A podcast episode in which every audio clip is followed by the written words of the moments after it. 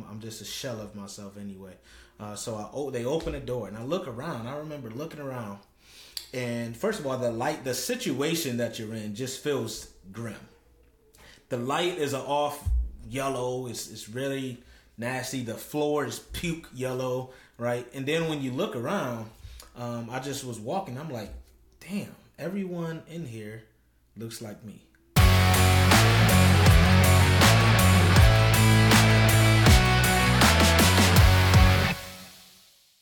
Hello and welcome to the Mindset and Self Mastery Show. I'm your host Nick McGowan. Today on the show I have Jevon Wooden. Jevon, how are you doing today, man? I'm doing fantastic, Nick. How are you, man? I'm good, man. I appreciate you being on. I know you were on uh, my partner's podcast quite some time ago, and um, you and I tried to do this before, like I don't know, five six months ago, something like that. And I'm excited that we're on here now. And when you told me where you lived, and I thought, man, maybe you root for the wrong sports team, but then you went ahead and told me that you're an Eagles fan. And for yes. those who listen to the show, they know that I basically bleed green and uh, that I'm from Philly. It's hard to not tell that at times, but man, I appreciate you being on, and I'm glad that we could kick things off with that shit I told you before we hit record. Like, maybe we just talk about Super Bowl 52 for the entire episode. Yeah, man. I'm yeah, sure there are some people hey, listen. for it. yeah, some people listen and they're like, "Yeah, let's do it." And other people are like, "Fuck this, Eagles fans." Um, yes, yes, hey, yes, fly Eagles, fly, baby. Yes, sir. exactly. But it's a pleasure being here. I'm glad we finally got to connect, man. Same, man. Well, why don't you kick us off? Tell us what you do for a living and uh, what's one thing that most people don't know about you that's maybe a little odd or bizarre. Yeah, man. So uh, what I do for a living is I am the CEO of an organization called Bright Mind Consulting Group. We do leadership coaching and we do uh, business consulting. I'm also a speaker. I speak a lot on mindset. I speak a lot on uh, you know empowerment, personal development. Um, I'm also an author of the book Own Your Kingdom. And something interesting about me, I grew up in a polygamous household. From go on. Yeah, see, see, I told you. Yeah, it's good. that was a good one. I, I was like, a lot of a lot of interesting things on this show, so you know, I had to had to come with one. So throw polygamy yeah, in there. Polygamous household. so my mom was uh, wife number two. Um, so raised in an Islamic household up in Rochester, New York. Um, so her husband, not legally, right, but her husband had um, you know another family on the on the west side of the city. We grew up on the east side, so he pretty much had to split time, right? So he he split split his days. Every other day, he'd be at one one of the other households. Um, so as you can imagine, that impacts the way you you view the world, right? Uh, yeah. So so I had to, um, you know, I'm currently married now, so I had to kind of identify what my definition of love was and why I, you know, wanted to be married and what marriage meant. Was it just for business, right? Was mm. it just to, to make sure the status of the family or for protection or whatever the case may be? Or was it that I was going to get married for love, uh, for longevity, um, and to be with that one person? So, uh, yeah, man, it's very, very interesting for sure. Well, this is what the first handful of minutes at least are going to be about. Um, that's got to be that's got to be interesting. So I I grew up in um, I I like to think of like uh, sort of the rich dad poor dad sort of scenario. Um, mm. I did I had like a rich dad and poor mom. I it sounds weird when I say that some ways, but my mom would worked a couple different jobs. My dad had his own business. He and his wife just vastly different uh, lives, and I would go back and forth between that. And I remember seeing kids growing up where like their parents were always together or they'd been together since high school or whatever. And for the most part, most of them hated each other. You could just tell they like lived in separate rooms and all that shit. Um, but I remember being told about polygamy when I was, I don't know, somewhere in my teen years, uh, high school or something like that, and thinking, that's kind of cool. Like, you can have all these different women and all that. And then as I started to date, I was like, this is nonsense. Like, I couldn't imagine that. Um, I was married for eight years and couldn't imagine, like, having any other family outside of that. And now with my partner, I, I don't want anybody else. I wouldn't want anybody else. And I couldn't imagine what that would be like. And there are times where it's easy to like make jokes like, yeah, you don't know somebody. They could have another family somewhere else, or they could they could say they're going on business trips and it just be something different. But it sounds like that was all 100% open and clear. So, yeah. thinking back on it now, did that how did that shape you and what did that shape kind of the way that you thought about and looked at love? Yeah, absolutely, man. I mean, you know, the the fact that it was clear, you know, uh, we thought it was normal, but uh, Sure. you know, later on, I did talk to my mother about it. Like, you know, mom, why why did you? I, I looked at it as like settling. I'm like, here's my mom. I think she's a fantastic woman, beautiful woman. Uh, but she told me, she's like, yeah, I just got tired, man. You know, I, I got tired. Um, I needed help raising my kids. Um, I was struggling all of my life. Um, you know, I was got tired of getting beat. I got tired of uh, men cheating on me. I'd rather know exactly what they were doing, right? So she's like, I just couldn't do that anymore. I got tired of having to get kicked out of homes because I couldn't afford it. Uh, moving y'all, you know, it's five of us, so uh, yeah. So I, I got it. I understood it uh, later on in life. Of course, while I was going through it, I had no idea. I was pissed all the time. I'm like, here this man is, you know, getting a plate of food for my mother, and then he got to go next day to this this other house, you know, with these kids, and he kind of separated us. You know, we knew of one another, but we didn't really hang out. Um, so yeah, I was I was angry for a lot of the time, um, and I was angry for a multitude of reasons. One, I was like, man, if he just had this one family and that was us, he'd be able to make sure we was in a better house, right? Our house wouldn't be falling apart, our lights wouldn't be turning off, right? Because we were still in the hood, you know, still living um, a very a very um, poor existence, right? So I'm like, why are we still doing this? Because he's has this other family he has to take care of. It's more it's expensive enough to take care of one. Um, but as I as I grew up, I also understood that they didn't necessarily get married for love, right? As I said, you know, they got married for the business side of things, right? Um, eventually, maybe they started loving one another, but um, it was more so. Yes, there was a physical attraction there, but it was more so um, for the for the the protection, for the care, and all that other stuff, right? Um, kind of like they did in the medieval times, right? Oh, Back in the day or whatever, right? um, but uh, yeah, man, I just had to to weed my own way. Um, I had to figure it out. I had to say, all right, you know, who do I want to be? Um, Do I want to sit here? You know, because when you're young, you don't really understand it. Like you're talking to this girl and that girl and doing doing whatever what teenage boys do. But as I had gotten older, I realized that it impacted me in a different way. I wasn't just doing what teenage boy were doing. I was trying to figure out what I wanted to do um, who I wanted to be. Um, could I be with one person, right? So I had to Yeah. do that with therapy, and I had to go through all these different things later on to to be ready for what I'm in now. I'm married now. Um, but to get there, you know, I hurt a lot of people, and I hurt myself a couple times, right? Um, because there's also this trauma piece, right? You also bond from the traumas of growing up in an impoverished environment, growing up in a uh, a household where you're struggling constantly. Um, so you kind of seek out people who who can relate to the struggle, uh, so to speak, and you're like, oh yeah, Yeah. I feel like I can I can be with this person because they understand. Well, that's a trauma tie. That's a so that you know it's not a good thing uh, that they understand in that way. So um, I had to figure all of that stuff out just walk, going through life, man, and being intentional about uh, the healing journey. Were you able to talk with your dad about any of it? Even as you got older, like man to man, like, yo, dude, what the fuck? Yeah, yeah. Well, I never, I never, you know, I never really considered him my dad. You know, I never really, really called him that. Um, we grew up in a in a Islamic environment. You mean like him, right? My mom's husband or Yeah. my biological father? Okay, yeah, my mother's husband.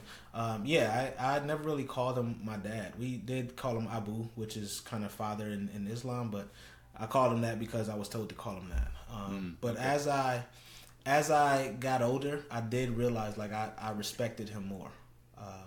Because I'm like he didn't have to, right? He didn't have to to step in and take care of us and look at us like his kids, no matter what the situation was. He still, you know, made sure we were, were good in some sense, right? He sure he still split bills with my mom or whatever they did. Um, so somehow, some way. So um, he still would, you know, take us to to get burgers every once in a while. So um, I started understanding all of that stuff in adulthood, uh, but it took me a while. Took me a while. Um, so, but I never really asked him uh, because that was, I mean, he agreed to it. My mother agreed to it, so it wasn't his fault, right? It was a mutually agreed upon Sure. thing. Uh, but uh, I, I understood it from a, a Muslim pers- standpoint, right? From from because I was raised in that, so I understood that the way they looked at it was it wasn't anything wrong as long as you could care for that other woman, as long as you could care for the wife, right? Because that was the ma- biggest thing. It wasn't it wasn't necessarily for love; it was for procreation and, and like I said, for the woman for protection and and for someone to provide and all that other stuff. So um, they live like like that. So um, you know, Christian the Christian way isn't that. So I always got a lot of questions from my Christian friends and stuff. But that's how I understood it. And I'm like, well, y- your father's out here playing your mother, and you're not saying anything. At least Yeah. my mom knew about it, right? Yeah, exactly. you know. So, I saw him was walking to the neighbor's house. Yeah, your, your mom stayed with her for however long, and she knew that he was doing all this stuff. You know. Um, so, but but yeah, all jokes aside, like yeah, that's that's how I looked at it. I was like, you know, this is something two adults agreed upon. My mom told me why she felt the way she did, and from his standpoint. No, I just knew that that was uh that was how they described it because that was what was in the uh, Quran. Like, hey, you can take on multiple wives um, as long as you can provide and care for them, and you have to split their time equally. No one can be favored over the, over the other. So that's how I knew what was going on. What an interesting thing, man. Because you you hit like where my questions are coming from. Um, like I I've I often think about the bullshit shoulds. Like you should do mm-hmm. things this way. You should do things that way. Like I tried to do things the way I should. I tried to like have the wife and go after the white picket fence and plan for two and a half children and the half is always fucking strange. But you know like having all like, of that Half? like yeah well i don't know. Like i've heard that before. It's like two and a half kids like the little baby kid i guess or like maybe just a fucking torso. And it's like well this is our torso child. This is strange. Uh, but like doing the things that you should do because of how you're raised and the system that you're raised within. I was raised. Uh, my mom went to Catholic school, and when she told me I had to go to church, she told me like I'm not going because I already did my time. I was like, oh, is that how this works? Okay. Then then I had the Christian side of my family that were very almost legalistic in a sense. Like this is how the law is. This is what the gospel says. This is how God tells us to do things, and we as kids are just sponges, and we just soak that shit up. Like, mm-hmm, oh well, mm-hmm. I I should trust you and I should do this this way and polygamy sounds like it's a weird thing because it's different from what I'm used to. And so being raised in that and having those questions from your Christian friends or the people that are outside of that, I'm really trying to look at things from the well, if we get rid of the should, it's really interesting to think about how marriage had even come about. I don't know a lot about this, but I've been told by someone who you and I mutually know and who I love to pieces. Um, she's told me that there's background with how the Catholic Church had instituted marriage because people couldn't just stop fucking each other. And it's like, well, we really don't want you to get married, but, you know, just stop. So get married. And then, like, if you really need to get out of it, here's an annulment, and you, you shouldn't get divorced. You're going to go to hell if you get a divorce. And I remember thinking, like, I got a divorce a few years ago, and, like, that thought came through my mind because I spent Yeah. 10 plus years being deeply in a church and playing music in church bands and, like, hearing and feeling all that. But then seeing people that I was in bands with, like, one cheated on somebody else, and now they're married and they have a kid. And I'm like, how how the fuck does this shit make sense? But if we take ourselves out of the should equation and go, well, this is what it's like.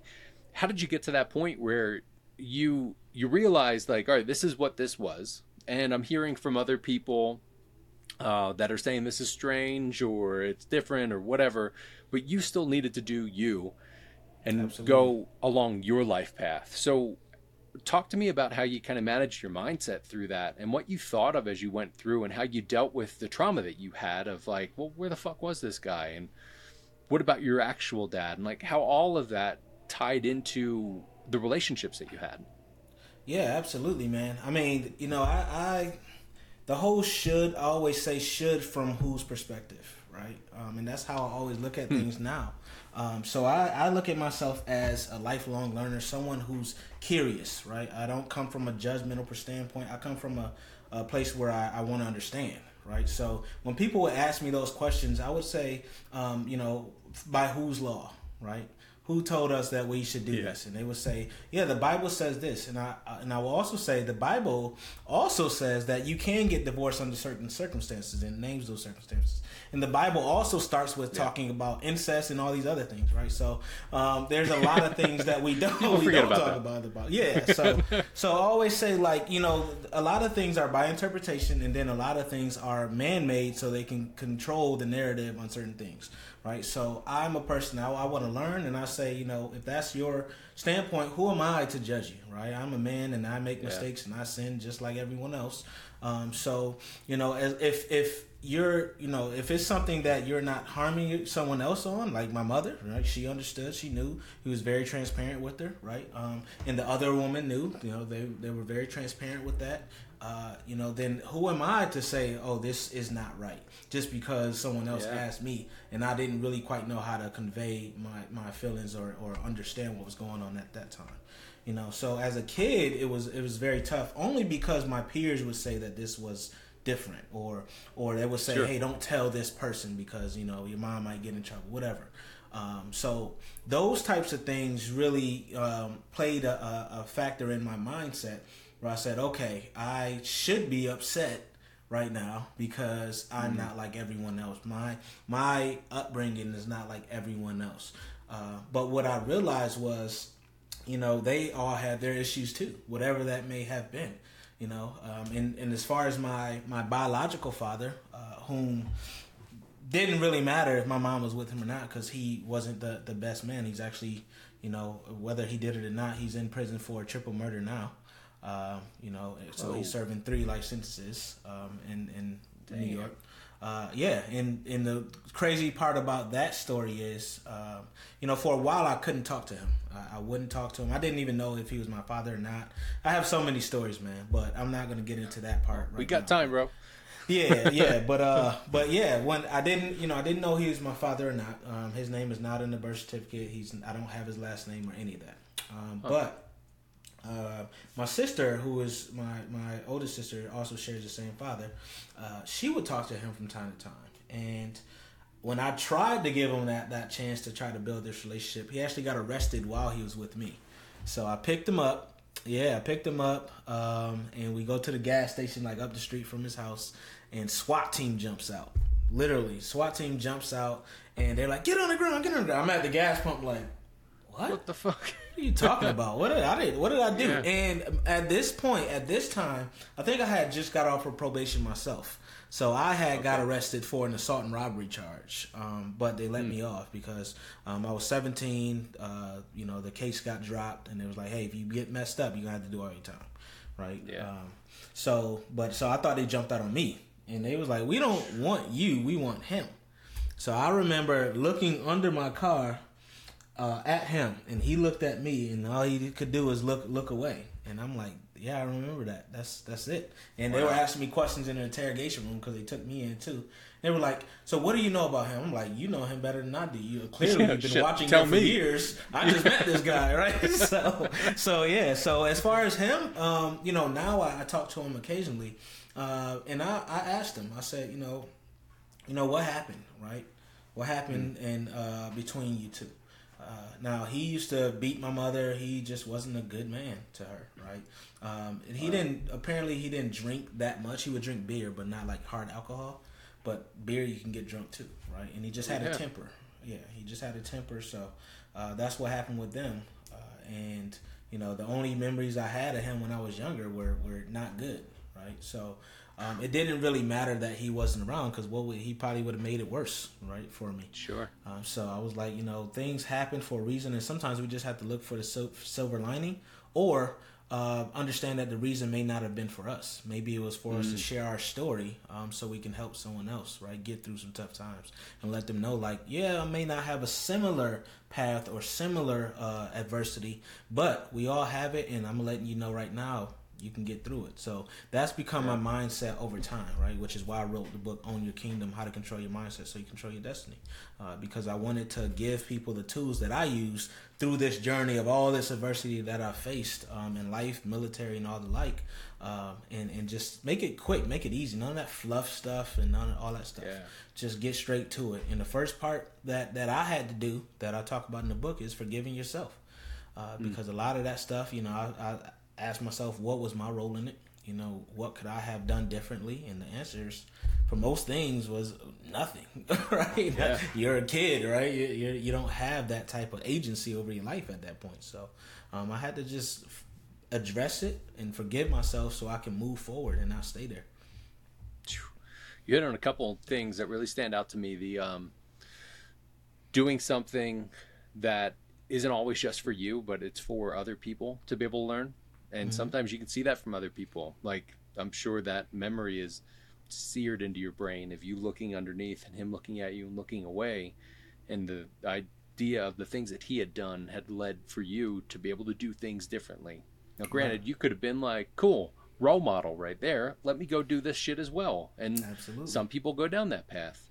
Um, but also being able to understand that you don't need the fucking fluff. Like there's so much bullshit fluff that's out there. And yes. I've realized that a lot of it is like um, almost bypassy, but they don't try to make it bypassy. It's just for the masses. Like a lot of people, as they start to like get into uh, either mindfulness or just trying to find peace within themselves, they're looking for the easy things that they can kind of unpack this little bit and then do this mm-hmm. thing today and maybe like these little journal prompts or whatever. And that's great. If you, if that's how you got to start off, that's wonderful. But there's a lot of that bullshit that's out there. And I'm glad you bring this up because that's part of the reason for the show is to be able to talk through the really tough times, but like what the fuck did you do? How did you right. do it? And how does that make sense for other people? like I, I think about journaling at times because the amount of people that were like you should just journal you should journal different therapists that were like you should journal i was like look i don't like the way that i write and i'd rather type things. In fact the way that i actually get emotions out is through music. And now i have a, a mental health coach that i work with that is that way where he's like go play music. Go write it that way you know get it out that way instead of just journaling. But a lot of people are like this is the fluff piece of this. For you going through the craziness that you went through now looking back are you able to look back and go it was that moment or some other moment that was kind of a pivotal shift for you where you were like this is where i started to change? And even if you went through some of the fluff and like tried different things like when was it that you started to really figure out i need to fucking fix my own shit and i need to work on my own stuff sitting in the jail cell man. Um, damn touche. you know, yeah sitting in the jail cell. You know when i had got arrested at 17 uh, i didn't care I, quite frankly, I didn't give a damn, you know. And it wasn't until uh, my mom and my older sister Chandra they came to visit me. Um, so I go down to the visitation room, and I'm walking through. And first of all, you're getting, you know, you're just getting denigrated, right? You you have no no dignity going through that because they're checking your butt cheeks, doing all this stuff, right? Making you cough and all that stuff before you even get to see your family um, and you're in a jumpsuit, right? That says property of wherever you are, right? So I get in there, you know, I didn't care yeah. about any of that. I was like, whatever, um, you know, I'm, I'm just a shell of myself anyway. Uh, so I, oh, they open the door and I look around. I remember looking around, and first of all, the light, the situation that you're in just feels grim. The light is an off yellow. It's it's really nasty. The floor is puke yellow, right? And then when you look around, um, I just was walking. I'm like, damn, everyone in here looks like me, right? Or it's a bunch of black guys, maybe some Hispanic guys, you know, and I was like, wow, this is this is not good. So I sit down and talk to my mom and my sister, and they look just worn out, man. And I had never seen them like that. And I thought about it, I was like, this is because of me. Because they're visiting me in here. I literally had caught my mind when they arrested me. I called her like three in the morning and told her, "Hey, like, mom, I'm in jail," you know. And I remember her waking up like, "What?" You know, um, you know, she was half asleep, of course, because I, I, had to call her yeah. a couple of times, and she's like, "What?" And she's like, "What do you need? What do you need? You need a lawyer?" Um, and I'm like, "You don't have any lo- money for a lawyer, mom." So fast forward, sit down in that visitation room, and she tells me she put the house up for me to get a lawyer. Now you think about this: the house isn't worth crap. Like I don't know how much that house is. Probably like you know, uh, but that's where my whole family stays. So if anything goes wrong, yeah. that lawyer calls her on the loan, whatever the case may be, they would be homeless out on the streets, right? And it would have been because of me, right? So yeah. um, that really, you know, made me like when I went back up there um, after that visit, man. I just prayed, right? I just prayed. I was like, man, I don't know mm what it looks like. What, but if you give me a second chance, man, I'm I'm gonna figure it out. Like I don't have anything. I'm not. I don't have any money. Don't have nothing to give anybody, right? Because that's how I looked at. It. I looked at myself as valueless. I was poor, right? Because mm-hmm. everything mm-hmm. in the media, everything in the world said you were worthless unless you had money. Um, so I was just like, yeah, God, just give me another chance, just so I could be with my family, because that showed me that I did have value, at least to them. Um, so uh, fast forward, like yeah, I, I, prayed that day, and then a couple weeks later, uh, they finally dropped the case after a couple times going to trial, and you know no one showing, oh. and going to trial, no one showing.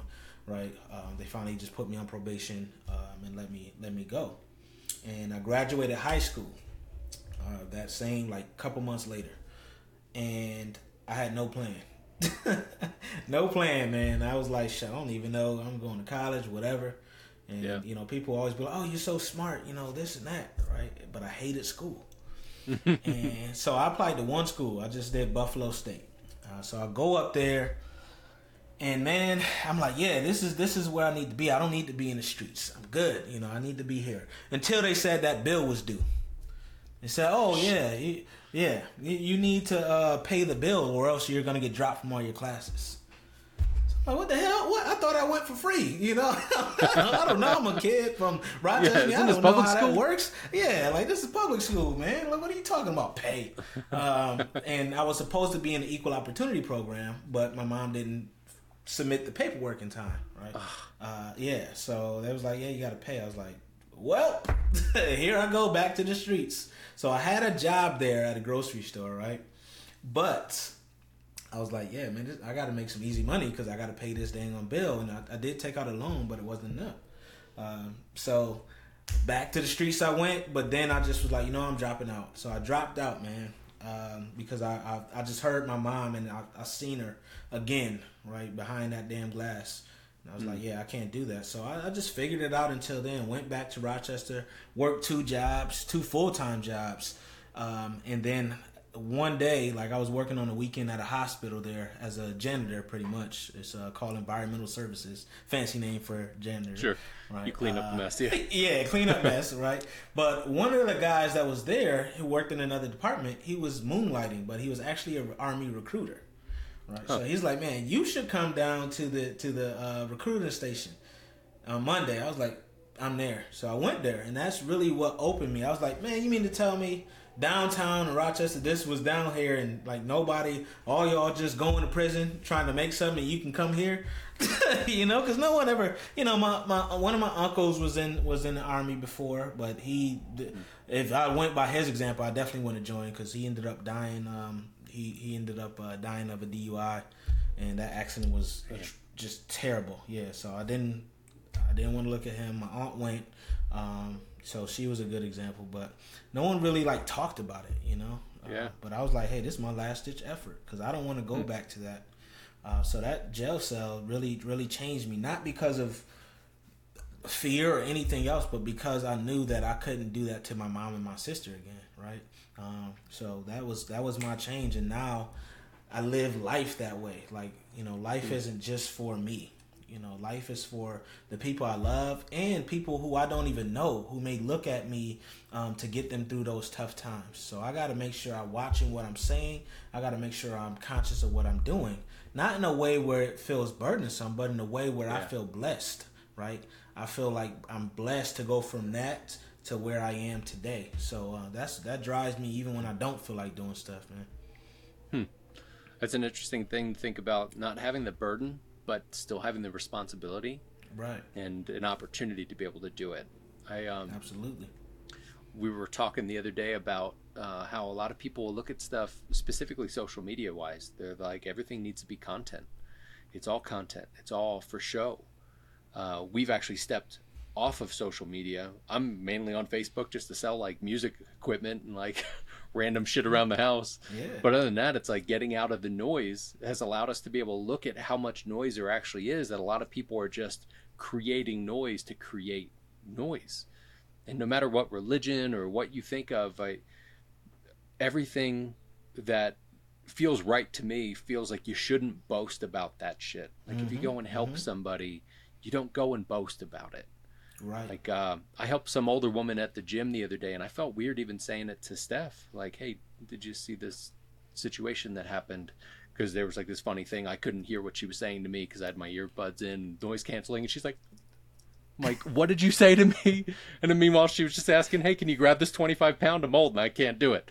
Um, but that wasn't going to go on social media. I wasn't going to take a video yeah. of it and be like, yeah, let me show people that I'm helping Right. And like, I get if people really want to be able to have content that does good things to help people. There's certain people that do that, but for the most part, a lot of that just feels fucking gross and like yeah, it's like fucking fake, scripted. Yeah, yeah and yeah. such bullshit. Where realistically, you do need to be that example. And I think it it starts with us being that example with the people that we're closest to, our friends, family, the people we work with and then you can kind of step outside from that. So how do you balance that? How do you like work with that and understand that you can't let the ego get in but you still got to be you just got to be you and be good? Yeah man. I just i just be me man. Like i don't like I, I what i realized man is that one vulnerability is strength right? Um, i used to hate for people to know that i was feeling away but then i realized like when i when i put that out there um, it, it, it was something that you know a lot of people built built a community. You know, mm. I remember one time I was uh you know I, I suffered from depression, and one time I was just feeling it, man. And I just put it on like I was in the bed, and I was just like, man, you know what? I just want to let y'all know, like y'all see the smile in me and all this other stuff, but I go through it, man. Every day I gotta yeah. decide to win, um, and this is what it's like. Like I'm sitting here struggling y'all think this is easy. And, and somebody was like, man, I'm glad you posted that because I didn't feel like doing anything today either. And I said, good, like don't, you know, yeah, because the you know the hustle culture have you thinking that you gotta just push through regardless. Yes, and I'm like, nah, man, because if if I keep pushing, and I've been there, if I if I keep pushing to the point I can't push anymore right? It, it, at some point, my body, my mind, going to tell me like that's it, right? And I'm going to end up in a yeah. hospital or something's going to happen. I'm going to make a, an egregious mistake, fall asleep behind the wheel, whatever the case may be, you know. So I got to think about that. Like I'm, I'm in it for the long term, man. I played that short t- that short game, and it's not for me. Um, so. Yeah. Um, I just realized like everything I do, hate it, love it. Like it's not it's not for me to, to be on there and, and I don't really care what trolls say. So I'm gonna just say how I feel and I'm gonna say yeah. it from uh, my perspective, my standpoint.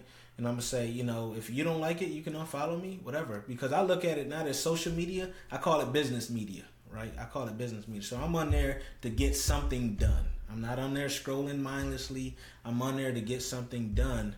Um, and that something is whether I'm trying, I'm looking to motivate somebody, whether I'm looking to get a product out there, right, or I'm looking to let you know that you know it's possible, right, in some way, shape, or form. I, I just got an event, you know, if you really want it, don't just talk about it, be about it, type of thing. So, um, knowing why, knowing my goals for doing it, like it, it, it, doesn't matter what anyone else says. Hopefully, someone says, "Man, this motivated me," you know, because that's that's what I want. Yeah. But if someone says, "Man, you suck," I'm gonna say, "Well, so what?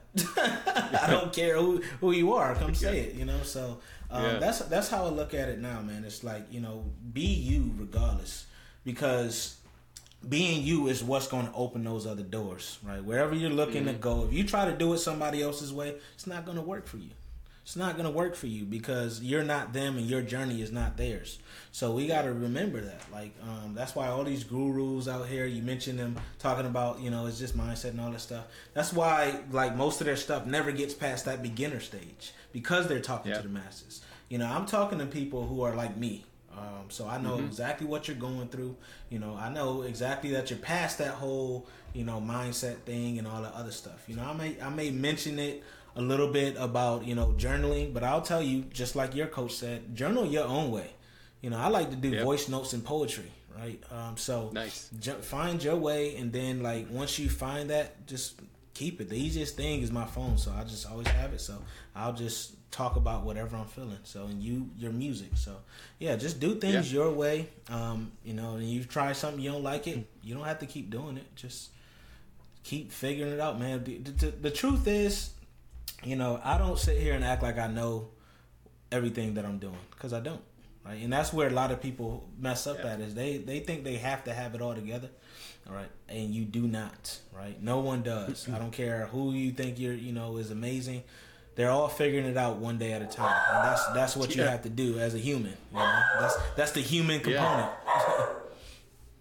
and my dog loves it. What we're talking about. like, preach, preach, preach that. Yeah. well, it's well, it, it it is interesting how we um just technology, social media, the internet, all that has opened up doors to be able to look and see what other people are doing or what they aren't doing. and we as people learn from other people. We can go, Mm-hmm. oh, cool, I saw Jevon did this thing, and maybe I can try that. That's cool. And I know there are people that listen to this show that will take different tidbits and be like, oh, that's cool, I'll try that thing out because that kind of relates to me. And then there are others that it's like, you shouldn't, just don't do those things. And it's not a matter of like being told by somebody else to not do them. You got to figure it out on your own, and figure out out. what works and what doesn't work. I do really, I want to talk about this a little bit. You'd mentioned about how your body will show up. It'll tell you when you need to stop. It'll make you rest. Uh, I've gone through the hustle culture bullshit and almost committed suicide and had craziness happen to me. One time I had basically 90%, maybe that's a little much. Maybe it was like 80, 85% of my body was a giant rash because my body was like, you need to calm the fuck You down. need to chill. and sit." Yep. And I was like, but I'm not going to. I'm going to keep going. And it was like, just like the whole my my whole fucking body basically. Um, and I went and saw dermatologists. I don't know, like three, four of them, something like that. And they were like, oh well, what do you whatever you ate, just don't eat that again. I was like, that's nonsense. That doesn't make any sense. That's literally what like, they said to you. yeah, two of them. And then I had uh, the last one, last uh, appointment I went to. There were two people in the room, and I was like, you know what? I think this is actually a mental thing. I think it's my body trying to tell me to do something. And both of these assholes just laughed. And they were like, oh no, no, no, that's not it.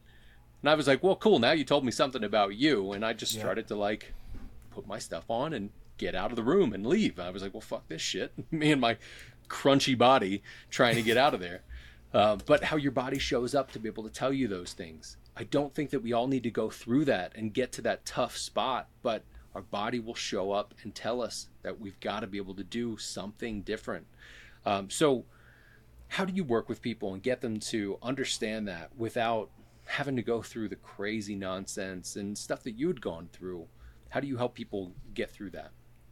Yeah, you mentioned one of the words earlier, that mindfulness. Um, a lot of people don't realize what their triggers are, or that they even have triggers, or they don't pay attention to the certain situations when these things happen. So I, I get people to think about that, like Yeah. cognitively, um, because you know a lot of us operate in our subconscious. So um, I'm like, you know, you get upset. You notice that you get upset. Is there a certain person around? Is there a certain situation to say, say a certain word, right? And what happens when you get upset? Do your palms start sweating? Do you start itching? Do you start crying? You know, I want them to pay attention to everything that's going on um, in that. And then, um, you know, just track it. Remember, you can write it down, you can say it, you can do whatever, but have some way where you're identifying your patterns, right? Because when you identify those patterns, now you have power over it. Now you can say, okay, I, I know that I need to remove myself um, if someone says a certain word, or I can say, hey, I need time out, man. I'm about to I'm about to walk away before I knock you out, or something like that, right? So so you just have to identify patterns. You got to um, and be real about it and be honest about it. And then you know people talk about boundaries, but boundaries are only as good as the who you how you convey them and if you're conveying them to the person that you need to convey them to, right? And you got to keep them for yourself, right? The hardest part to keep a boundary with is you.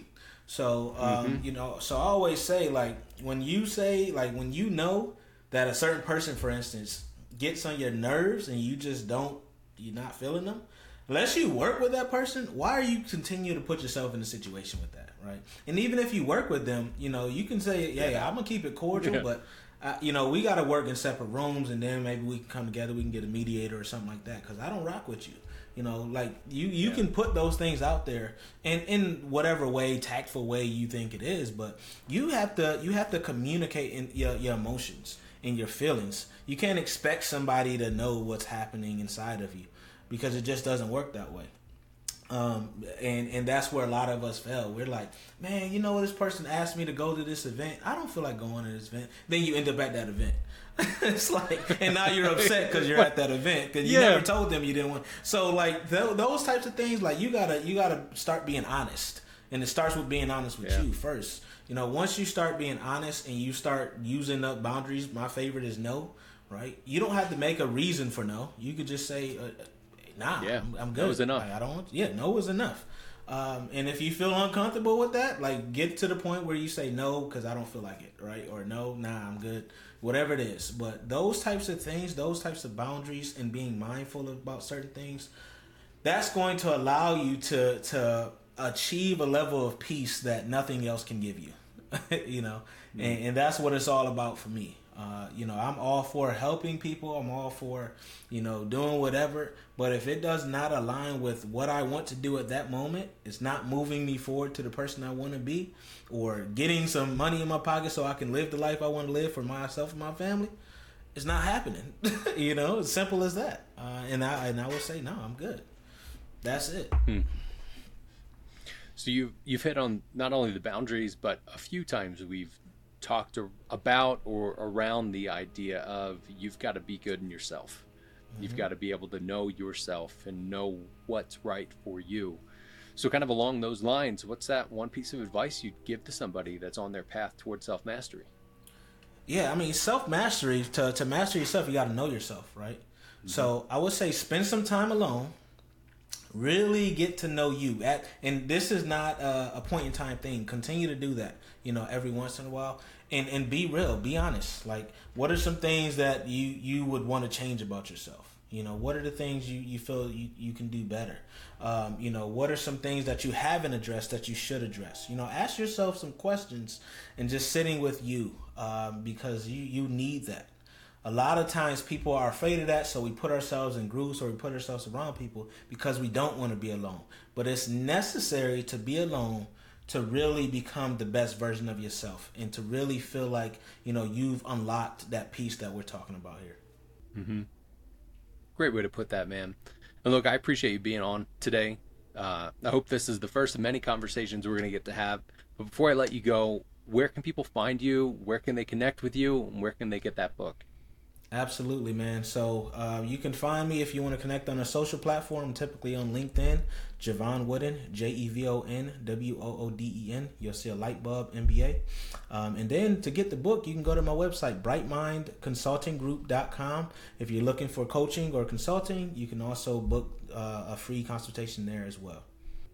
Good stuff, man. Again, I appreciate you being on today. Thank you so much for your time.